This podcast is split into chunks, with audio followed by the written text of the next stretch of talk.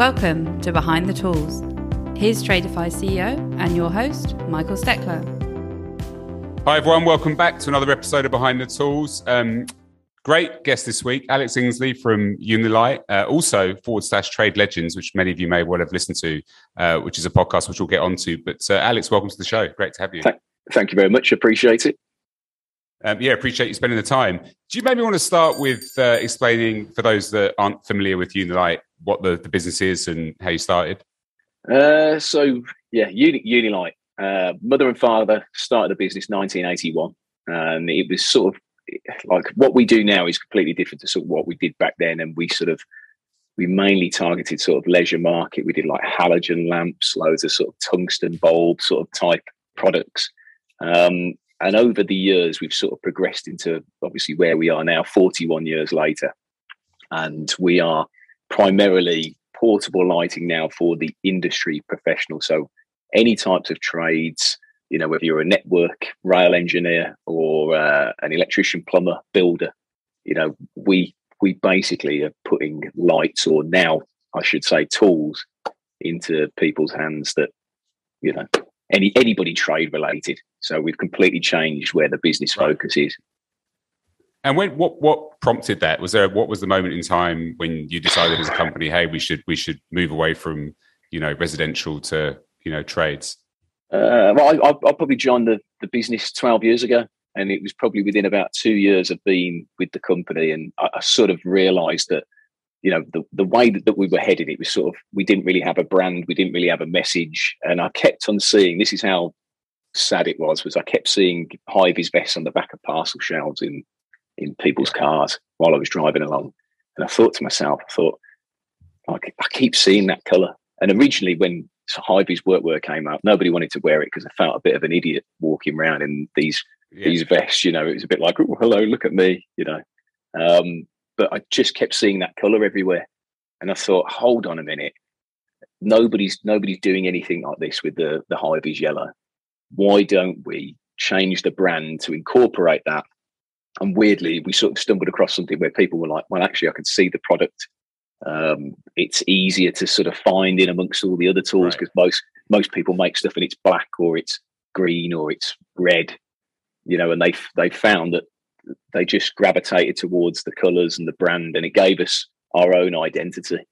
We were doing different products in different colours, and you know, we weren't really targeting one specific market, but just by changing that one step, the colour, we almost we didn't pigeonhole ourselves, but we sort of just fell into the industrial market, and that's how that was sort of born. Just was that, tough, was that a t- tough sell to the to, to, your parents when you decided that you should move in that direction, or did, did everyone sort of get on board easily?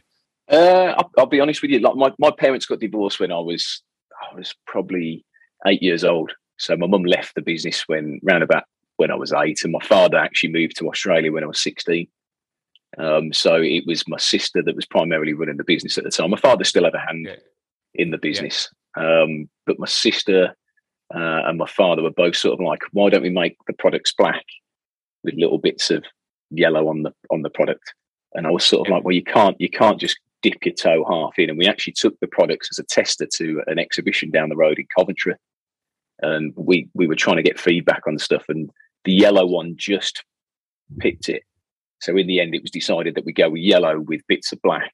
And actually, it's the best thing that we've ever done because you know people watch a TV program and I get messages on social saying, oh, "I've seen your head torch on this rail program, or I've seen your head torch on a oh, wow, London, yeah. London sewage program and stuff like that." And it's easily identifiable that that product is us. So you know, it wasn't it wasn't intentional that that would become synonymous with the brand. Yeah.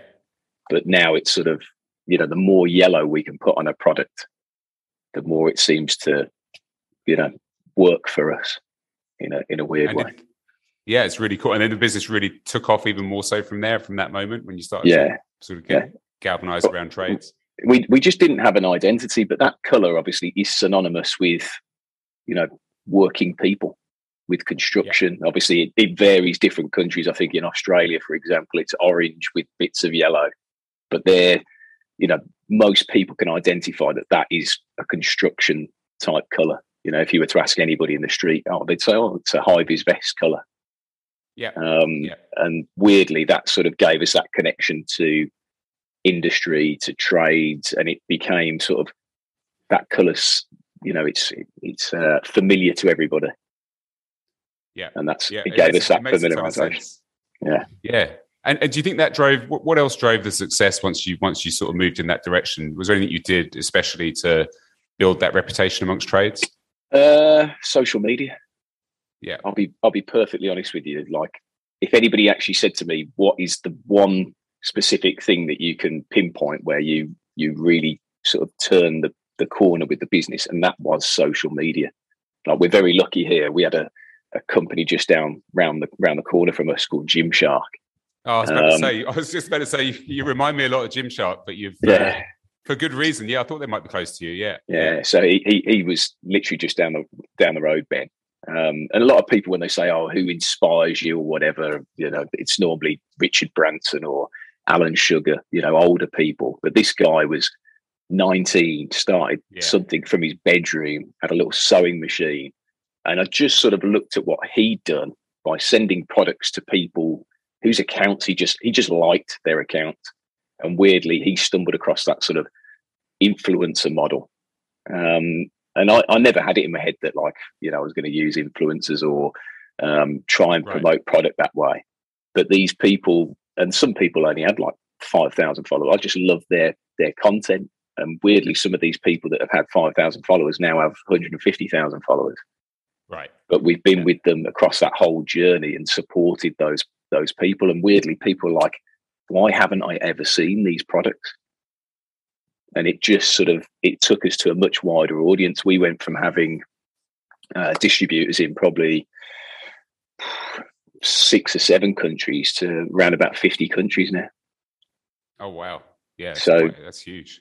and if I can pinpoint, obviously that growth, we were picking up, especially in the uh, automotive sort of car detailing marketplace, we were picking up distributors from countries like Latvia, Estonia, uh, Hungary, uh, Serbia, you know, like Malta, countries where normally we'd never really get a foothold in because some of them aren't highly industrial places. Yeah. You know, there isn't Yeah. much industry there. Um, but we were we were finding that social media just it just kept coming for us.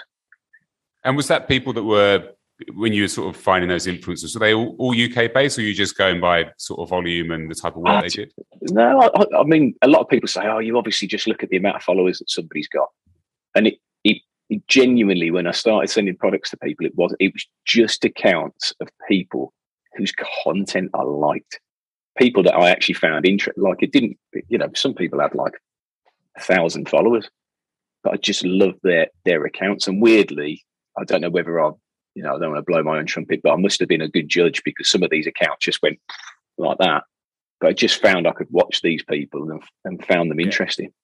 And then as they grew, you know, it, it sort of it didn't just happen overnight. We we grew as well because people Yeah, were seeing our products being used by these people, and I sort of I didn't put the connection together initially, and then as it sort of went like that, I sort of soon realised actually I've stumbled across something here which I didn't really intend to. A bit like the the high vis color.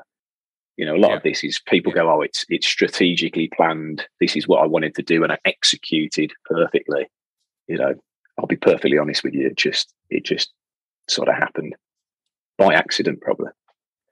Well, I think you've probably identified a, a thing that's missing or is obviously aligned to a certain industry. But there, yeah, sometimes Mm. there's an element of time, timing with these things. And I think the social media thing is interesting because you you have a very. I mean, I, I sort of looked at it, and I think the way you've approached. We'll, we'll get onto trade legends, but even with the Unilite, you do you have a full time team doing that stuff? I mean, some of the content you produce is really cool. I was looking at you had the Dua Lipa song with someone wiping a wiping a light. Um, caught my attention. There's a few things like that. How much time is that? Is that a team now doing that? How did you approach that initially? Uh, well, the, the first sort of thing that happened with us was uh, about two years ago. I decided that we'd do a bit of a direct to consumer type thing, um, looking at brands like Nike, Dyson, uh, Adidas. You know, especially with Yeezy, with uh, the shoes and stuff like that. Yeah. And a lot of these companies were doing direct to consumer. Now, primarily, our business is is B two B. So it's through distribution. But we were finding that there's still some people in certain countries that couldn't order product from us because we didn't have a distributor. So we started with the the direct to consumer type stuff, and just sort of we sort of grew grew from there, and we were just. Uh, you know, trying to push push people through on on on direct to consumer, and then that blew up, and social media combined with that. So everything just everything came together yeah. at, at one specific point. So uh, yeah, go on. Sorry. Yeah, no. So it's it's really it's really it's really cool that happened. And did you just did you know about that stuff? Did you just set up a Shopify account or something? And how did you approach that? Uh, we we we we hired a, an outside agency, and right, what ended okay. up and what, but they I'll be honest with you, they didn't tell me any of this. I just sort of I was picking stuff up from listening to Ben Francis and his YouTube videos. But the marketing agency, ironically, I soon found that they didn't quite grasp the brand. When you outsource that type of stuff, these companies yeah, the they they don't understand what you're trying to achieve or who you're trying to target because I'll be perfectly honest with you, none of them are tradespeople.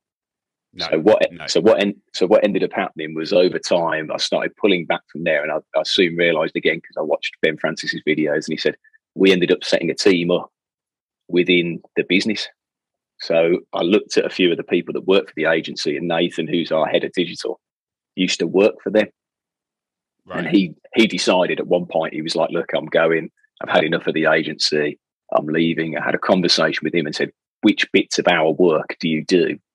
and he probably did 90% of the stuff for us. Right. Yeah. So I sort of, I, I, kept on saying to him, don't go freelance, don't go free. He went freelance for about four months. He was living up in Leeds and then convinced him to come down. Um, but the other guys in the team, Jack, I picked him up because I thought, well, we need a videographer. You know, we're primarily, we've got a great photographer called Chris who takes some real high end shots for us. Like he, he does some like, you know, I look at his work, it's unbelievable. But I wanted to bring people in house, and the videographer Jack turned up, and you know we started putting more content out and shorter Instagram videos. That sort of worked really well. So I brought another guy in called Gonzalo, and then eventually social media got that big because it was me running the platforms. Yeah. I've had to I've had to bring Charlotte in now to help us, and she's the one who's doing those sort of TikTok style videos. Yeah, yeah, yeah. That's what I've seen. Yeah. Um, so she's younger than me, so she gets TikTok obviously I'm you know I'm almost forty now, so I look at TikTok I'm just like, oh, it's terrible. But she's she's much better. That's, so that's when you that's when you know you've gone past the, the trend, Mister Trend. Yeah, yeah, yeah. But she, yeah. To, to be to be fair to all of those those guys, they're all younger than me. And I yeah. think that's you know social media. It changes so quick. It is a younger, like a you know, not being ageist here, but it is a younger person's game. And I did I did well at the time with what I did, but obviously it's time to pass the baton over to somebody else and and, and leave them to it. But I'd always advise if any yeah. any co- any companies are listening to bring stuff in house.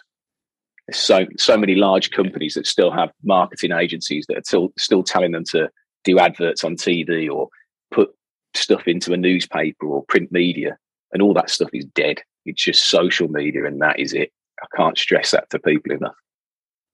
Yeah, it's really interesting as well that you've taken that approach of. Uh, I, I, don't know if it's about age, but it's about people that are native on those tools, right? They they live and breathe them. I think whenever I've looked for social media people, the first thing I've done is looked at their profile, right, and to yeah. see like, do they post a lot? Are they active? Are they using TikTok? Do they do this stuff? Do they get it?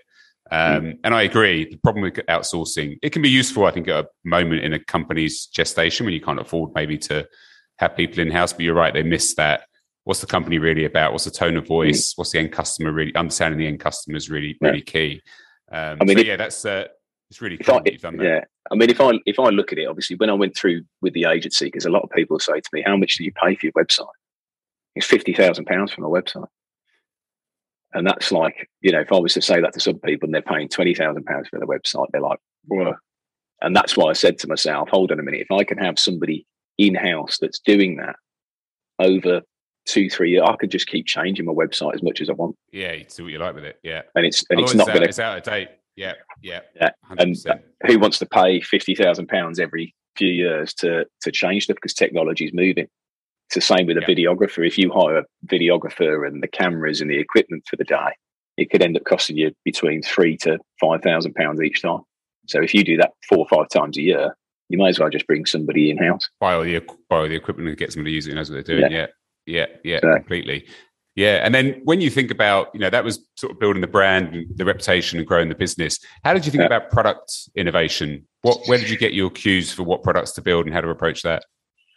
In social media, I, I, I you know, if you speak to somebody like PB, uh, he'll tell you I'm sort of like the the Jose Mourinho of of sort of social media. I've got stats on people. I've got like, you know, a whole database yeah. on on stuff that people have done or their work or the things that they promote, and I'm permanently watching videos of them working and looking and thinking, hold on a minute, I've seen 20 people do that same job. They're all using a light like this, but they're struggling to to do that. Or I can see that they're removing a boiler casing and doing this, and then you know the light couldn't stay there, so I need to find I need to put a hook right. so it can hang somewhere.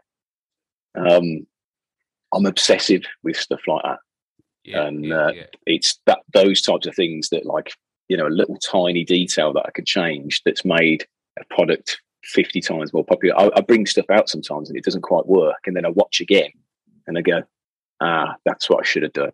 And then on version two, we change something and all of a sudden it's. It catch, yeah, catches. Yeah, yeah.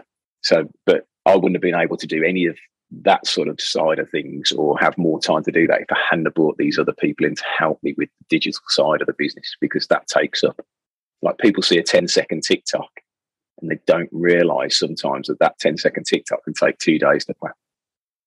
Well, that's why I asked the question about you know people in house because I looked at you, yeah. you know, I look at your feed and I think yeah, there's a lot of stuff in here. You're pretty a you're active. B there's a lot of content. Mm. It's regularly updated, and that that does take time. I think people underestimate. It's not just taking a video yourself and sticking it out yeah. there. I mean, that's part of it, but there's there's a lot more to it. Um, yeah. And it's also it's good advice to trades companies in general, right? Which is you start off small. You know, as you start to scale, you can see the growth opportunity. That's when you mm. invest in people that can do the bits that you either don't have time to do or aren't very good at. Yeah. Um, so yeah, it's good. It's good advice for anyone. And then you met, you know, PB Plumber. Was he one of the people that you sort of engaged with early on? He was the first. He was probably the first person I sent products to, Pete. Oh, really? Oh, um, he he was he was either the first one or one of the the first three that I sent products to. He just said he just said to me he said he said I'm not a fan of like stuff that's heavily plastic, which right. obviously to to produce a product it's it's cheaper to produce them if they're plastic. Obviously, you know, they've still got to withstand stuff, but they're cheaper to produce. And at the time, it was sort of, I was very much of the mindset of, I didn't want to be the most expensive, but I didn't want to be the cheapest. So I was trying to get that medium with materials because, right. you know, we bought that light out of the, spe- the specific work light that we still sell actually. Um, and at the time, it was expensive for what it was. It wasn't the most expensive, but it was expensive. And I still remember people going, "Oh, I'm not going to pay that. I'm not going to pay that." And you know, four or five years later, it's one of our best-selling items now. Yeah, and people people don't really look at the price because others have started doing similar stuff. Uh, but Pete was just like, "Sorry, Al," he says, "I've got to be honest with you. It's just not my thing." And then I sent him. I thought, right, okay, I'm I'm not going to take that from you. And I designed some new hexagonal sort of uh, work lights that were aluminium, die cast aluminium. Right. I sent sent those to him, and he went, and he ended up just all the other products that he was using. He just he just said, I, I don't use any of them anymore, and that's how that relationship sort of built. But Pete was, I probably appreciated Pete's feedback because actually he encouraged me to think, well, it's not always about trying to find that happy medium for the customer. Right. And and after that point, I was just like, even if it costs more, I'm going to do it. Whereas before, I used to think like, oh, I've got to pay for an extra mold to put a logo on a switch, or I've got to do this, or to put a little logo on a headband clip. And then all of a sudden, I thought the same thing with packaging. We changed all the packaging, so the packaging now is like an iPhone box. Yeah, because I wanted yeah. somebody when they when they get the product to look at the box and think, but yeah, the box even feels expensive. Then they open the box and it looks expensive inside. Yeah. You know, they take the product out, it feels expensive, and then when they're using it, they're they're like, "Wow, look at this! What have I been doing?" Yeah, yeah, so, yeah. That's it's, it's an important point. Um, so you, you, sort of took his feedback, and then you know you built the team out from that. You've grown the team a lot, I, I presume, in the last few years. How did yeah. you approach hiring? A lot of trade companies struggle to hire. How did you How did you approach that? Uh, we we got a mantra in here, which sounds it sounds pretty harsh when you say it out loud. Because I was thinking about that earlier, but it's uh, hire slow and fire fast, and that's sort yeah. of in in here. We you know people talk about culture, and I used to hate that word because it's so like like such business speak on LinkedIn. Like, oh yeah, we've got an amazing culture. It's all about the culture in here, but we just we find normal people it's not always to me about your CV, where you've worked, like how much experience you've got. Are you going to fit within our business? And I'll be perfectly honest with you 95% of the people that come through that door are never going to fit within our company. And it's basically because it's a bit like an Elon Musk Twitter. Is there's freedom to sort of say and do whatever you want as obviously as long as you're not sort of racist misogynistic or like homophobic right. or anything like that you everybody here has the same voice and there's not many people there's some people that like to shout louder than others and when they come in you have to weed those people out because they can just right. drown out they can drown out other people that potentially yeah. have really good qualities i'm quite extrovert but actually you put me on a ca- on a camera sometimes i go quite introvert and the same with some of the people out there, they're very introvert and it's trying to extract that from them. And you know, you just you just sit there in, in interviews and you think you're going to get eaten alive in there or you're not, you know, you're not the right fit. And everybody says, Oh, do you even read CVs? And I just I literally go, No, done. Like I, I can yeah. I can analyze a CV within about 30 seconds of whether that person's going to fit. Doesn't work all the time. But we've got we've got it to a point now where I'd say ninety percent of the time when we're hiring people, especially the last few years, it's taken a long time to get to that that point. A lot of the time as well now, I don't just do the interview and we'll take other people from the team in to get their thoughts on it. Yeah. Which before, yeah. as a, as a as a manager, you know, and I'm sort of trying to learn my role here. I never used to think, well, maybe I should take other people in from the team that's actually going to be working with them. So even something as, you know, it's so how do I how do I describe that? Glaring as taking somebody in from your team to actually interview somebody else. You know, never thought of that. And that's been the last yeah. three to three to four years actually thinking, well, hold on a minute, they're going to be working with them all the time. Let's take them in. So yeah. Cool. Great. And then sort of moving away from Unilite for a sec, Trade Legends. How did that how did that come about? So um, I'm sure many people listen to this probably listen to it. Um, I think more people probably listen to Trade Legends than, than this at the moment. Um, how do you? Uh, what made you? What made you do that? What was the idea behind that? Uh, again, uh, I, I, listened to. There's a guy called Steve Bartlett. That there's a, yeah. Uh, a podcast called Diary of a CEO.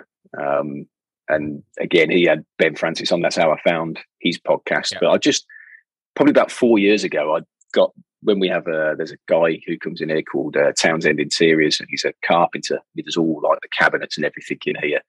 And I don't know why. I just said to him, I was like, I, I wouldn't mind doing a podcast. I said, would you be able to design something? He said, Yeah, I'll design it for you. And he did some drawings, and that sort of sat in my phone for probably three years. And then COVID hit, and I was in my back garden. Obviously, nobody was able to go anywhere, and I had yeah. these beers from a beer company and they're based just in in Warwickshire. And I'm drinking these beers. I thought, oh, ah, I really like these beers, and I looked at the label. I thought, hold on a minute. The guy who did my wedding suit, he gave me a number to produce beers because I said I wouldn't mind getting some done for Unilite, um, and it was the same company.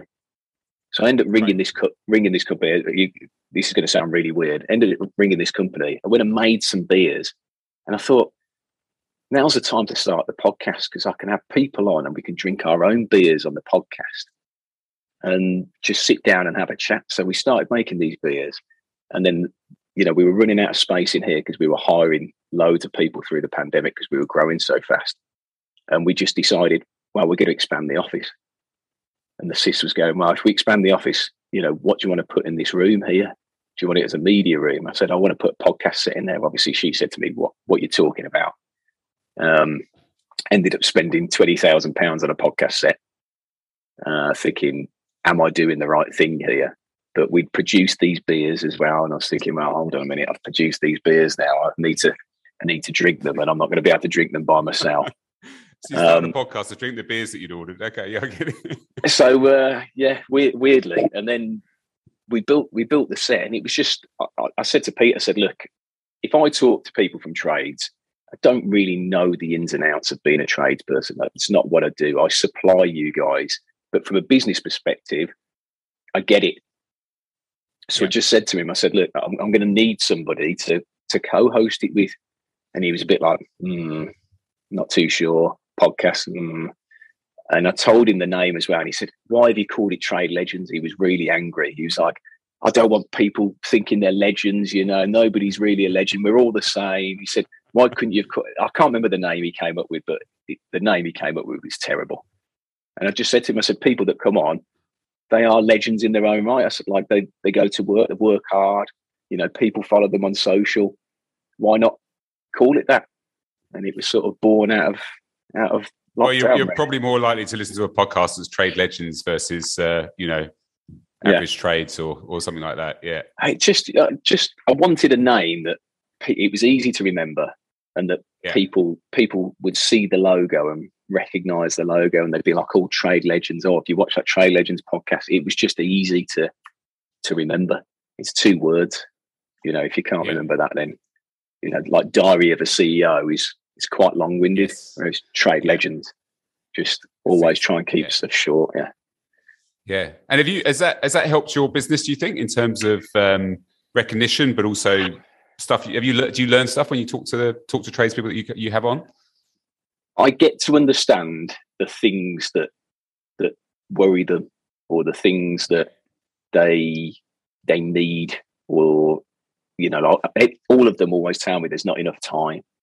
So when I'm making yeah. a product, in my head, I'm sitting there thinking, am I solving something where they think, God, using that product has made my job 2% easier? Because that 2% to them is money or extra time to do extra work. So little things like that. And, you know, them talking about the price of materials, and you get to understand from their perspective you know, when you're a manufacturer, you're sort of making something you're like, just buy it, just buy it. But actually, it's given me a bit more sort of insight, compassion, or understanding of how it is from the other side. Yeah, yeah. Which is which is vitally important because if you, as a manufacturer, take the time to understand your customer, you will always make better products and better decisions for them. Yeah, I, uh, I, think we have a similar approach. I mean, it's partly why I do this. You know, my background wasn't in the trades, and so mm. I hmm. think I, I, have the same perspective, which is it reaffirms some things I, I, I sort of have a suspicion about or think we should think about, but also it, it often brings up things we haven't thought about, and you know, we put that into our product roadmap and think about things yeah. differently. So it's yeah, it's really valuable. And your audience presumably is, is it pretty global? Uh, it's it's going more global now. Um, obviously, we're doing more sort of overseas uh, yeah. interviews. We've had uh, Matt Addicted to Tools. We've had Tammy, uh, Tammy Voss. Um, and then we've had uh, Mechanical Hub from the US. We've actually got yeah. one on Friday, which is uh, Damani from Diamondback Tool Belt. Um, so we're trying to encompass everybody because actually, you know, the trade community in the UK is is pretty tight. Most people know everybody, and yeah. most people realistically know maybe I don't know, 30% of their audience is actually a, a, abroad as well. So I'm trying to make it where I shrink that trade community. Um, and hopefully, you know, people from the US will tune in because they'll think, actually, I quite, I'd quite like to hear yeah. about that person, or somebody from Australia would be like, well, actually, I'm, I'm really interested in that person as well. And then vice versa, people from the UK think, oh, I've never, I've never seen so much about that person. So it's trying to sort of, you know, open people up to right right to other experiences or other uh, areas and the challenges they face and stuff like that. Uh, did you have an ambition for it? Did you have an ambition to either sell more products, or was there a what was, no. was it? I, apart I, was, from the beer, was it? Well, apart from having to shift all the beer, um, yeah, it was it was primarily for me. It was more of a hobby. I'm just interested right. in in people. I'm interested in people and listening to their stories. Like that, the thing is, again, with manufacturers, a lot of them, when they get bigger, they lose sight of, you know, that, that customer, their, their world is that little self-employed right. business that they've got. Yeah. You know, some people have very big businesses like Charlie Mullins, the Pimlico Plumbers guy we had on, but some, most people, they've got five or six people working for them. And that's, that's their world. But these big manufacturers forget about that. And for me, I I didn't want to ever lose sight of that. We've we've grown massively, but I just felt as well. Obviously, doing the podcast, it's more of a hobby. I get to listen to people, yeah. but actually, I didn't want to lose sight of what we were as a business. So just just fancied giving it a go. Yeah, is it, and is it? Do, do you have do you have help on that in terms of the team? Is that distracting? Is it a lot of work getting guests and all that stuff? I'll, I'll be honest with you. I created sort of about another 30% worth of work for myself. And yeah. and primarily Jack, who was the videographer, he was doing most bits for Unilite. He's pretty much full time on Trade Legends with stuff at the moment. Um, we're just trying to find the easiest way to work with stuff because we're still trying stuff. We're still trying to yeah. find what works for us to help grow the the channel. Obviously, once we get the the final recipe, the, the first year I said to these guys, I said, look, don't always think about the numbers. You've just got to find what works. But obviously, to do that, it takes a lot of time and resources. Um, but I'm in the position where, obviously, because I I own another business, it doesn't really matter so much. There's not, you know, that pressure. Yes, thinking, well, actually, we need we need to get the numbers straight away. This has to but, be X number of yeah, yeah, yeah, yeah. yeah. But I, I always judge everything by the engagement, and the engagement on stuff is is fantastic for us at the moment. So I just uh, I say to these, I say sometimes you have to take a step back and think, well, you know, the follower counts steady, but it's the engagement that we get from people. Yeah, and you've done a few things, much like you have with Unilite, right, to get that engagement. I presume things like the Keep Me Up, Keep You Up challenge, and you know yeah, things yeah. like that within there, which I think I presume drives quite a lot of engagement and interest around it. What's yeah. the what's the record at the moment on that? Just to have interest. I think it's about fifty something, which was a guy from oh. Jackhammer. Yeah, I think it was about fifty something like beatable. that. Yeah, yeah, yeah. yeah. You get okay. getting in training. I need to start. I will start some training next time I come up. I will. Yeah, yeah. I will. I will have to do that. It's gonna be one of those yeah. things. I presume a lot of people go in the studio then, and then their nerves get them, and you know they're usually probably pretty good. And uh, a, f- a few have. I mean, Pete's Pete's probably the funniest. He did one on season one, and he managed two on season two, and then he uh, he tried to be moan that he tripped over his own foot. And I was like, "Oh, Pete, nobody can help you with that, mate." So yeah, he was. Uh, he was pretty pathetic. Pete was at the keepy uppies. So hopefully he gets to three on season three. Season three, yeah, cool. Yeah. Great. Um, this has been fantastic. I mean, it's a really inspirational story. I think we don't often get to, we, you know, meet lots of people. And social media seems to be the common thread. The people that get it. Yeah uh, really lean into that and, and get a lot of growth. So it's really cool you've done that. I think it's fascinating that you had Gymshark around the corner. I didn't know that. Yeah. I, I, did actually think um, yeah. there's a lot of similarities. So that's really interesting that you, you sort of followed that that lead, which is which is cool. Mm. We always finish on a few questions. Uh, yeah. I'm going to start with the, the, the big one. You said you're not from the trades, but if you were in a trade, what would you uh, what would you pick? I would probably have to say being a contractor. And the, the reason being is like a contractor seems to do a bit of everything. I think if I was to just do one trade specifically, like be an electrician or a plumber, I'd probably get bored. Like I, I like to experience different things, whether that's like plastering or you know being right. do, doing plumbing stuff or I don't know even fitting windows. I'd like to do a bit of everything. So I yeah. think pro- probably a contractor that oversees all this type of stuff would probably be the the one that I go into. I think good good fit for you. And then when yeah. you look at tool brands, I mean, you, without without saying Unilite, obviously, if there are other tool brands you look at and go that you take a, sort of influenced by or inspired by. Uh, uh, yeah, probably uh, Vera or Wera tools. I don't know how you say it. The German the German brand. Their their branding for me is is like yeah. is really good, and the and the product's good. But even the likes yeah. of uh, Knipex, are. I like. I probably like the German stuff if I'm honest. Like hand tools. Yeah. Hand tools is more my thing. Um, yeah. But just probably them. They they really yeah. work hard on the look of the product, the packaging, the exhibition stands, like the t-shirts, the stickers that they do, and that's something that we do. So I sort of see quite a lot of similarities with us and us and them. Yeah, cool. And then um, when you have lunch around there in Redditch, what's the what would be a, a good treat? I'm, I'm a salad guy. I'm going to sound really bland and boring, but I just I, I always eat. I pretty much if if Anna my PA goes out to get me fit, I always eat the same same food pretty much every day. So just like a tuna salad or a chicken salad or something like that. I'm always just everyone's like it's the middle of winter and you're eating salad. So I don't. Off, is there is there anything if you're going to go off piece that you would? Uh... Probably a pizza. Oh, a pizza. P- a, pizza pizza's my guilty secret.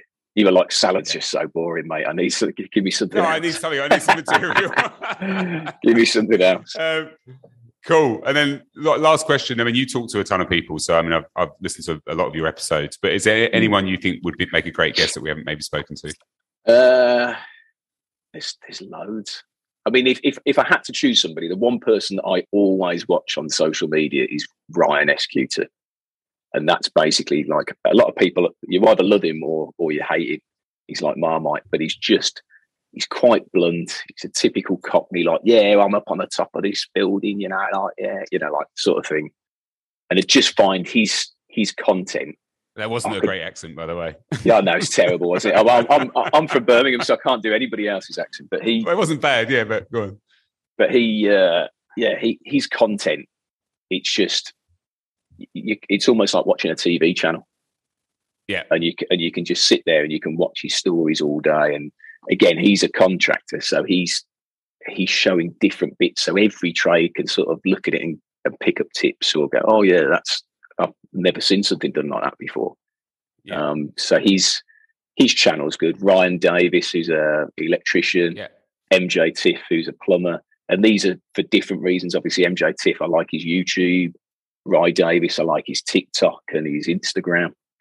Um, but probably Ryan SQ2 if I had to, you know, nail my, my money to the mast. Yeah, yeah, cool, great. No, good recommendation. Great. Well, look, I know you're a very busy man uh, running a successful podcast and a very successful business. Um, really appreciate yeah. you spending the time. Really, really interesting. I mean, congrats on the success. Look forward to seeing where it goes in the next next few years, and uh, yeah, thanks, yeah, hopefully we can catch them catch them in person soon. And look, yeah, let you get back to it. But appreciate it, and everyone that's listening, hope that was. Uh, I think it was a really good podcast. And if you've got any comments or reviews, as always, do let us know. Hit us up in the usual places, and we will see you next time. Alex, thanks again. Yeah, thanks, mate. Yeah, Cheers. appreciate it. And that brings us to the end of this episode. Behind the Tools is brought to you by Tradify, job management software for your trade business. If you enjoyed the podcast, let us know by leaving a review and be sure to tell your mates about it. Email behindthetools at tradifyhq.com if you or someone you know would be keen to join the show as a guest.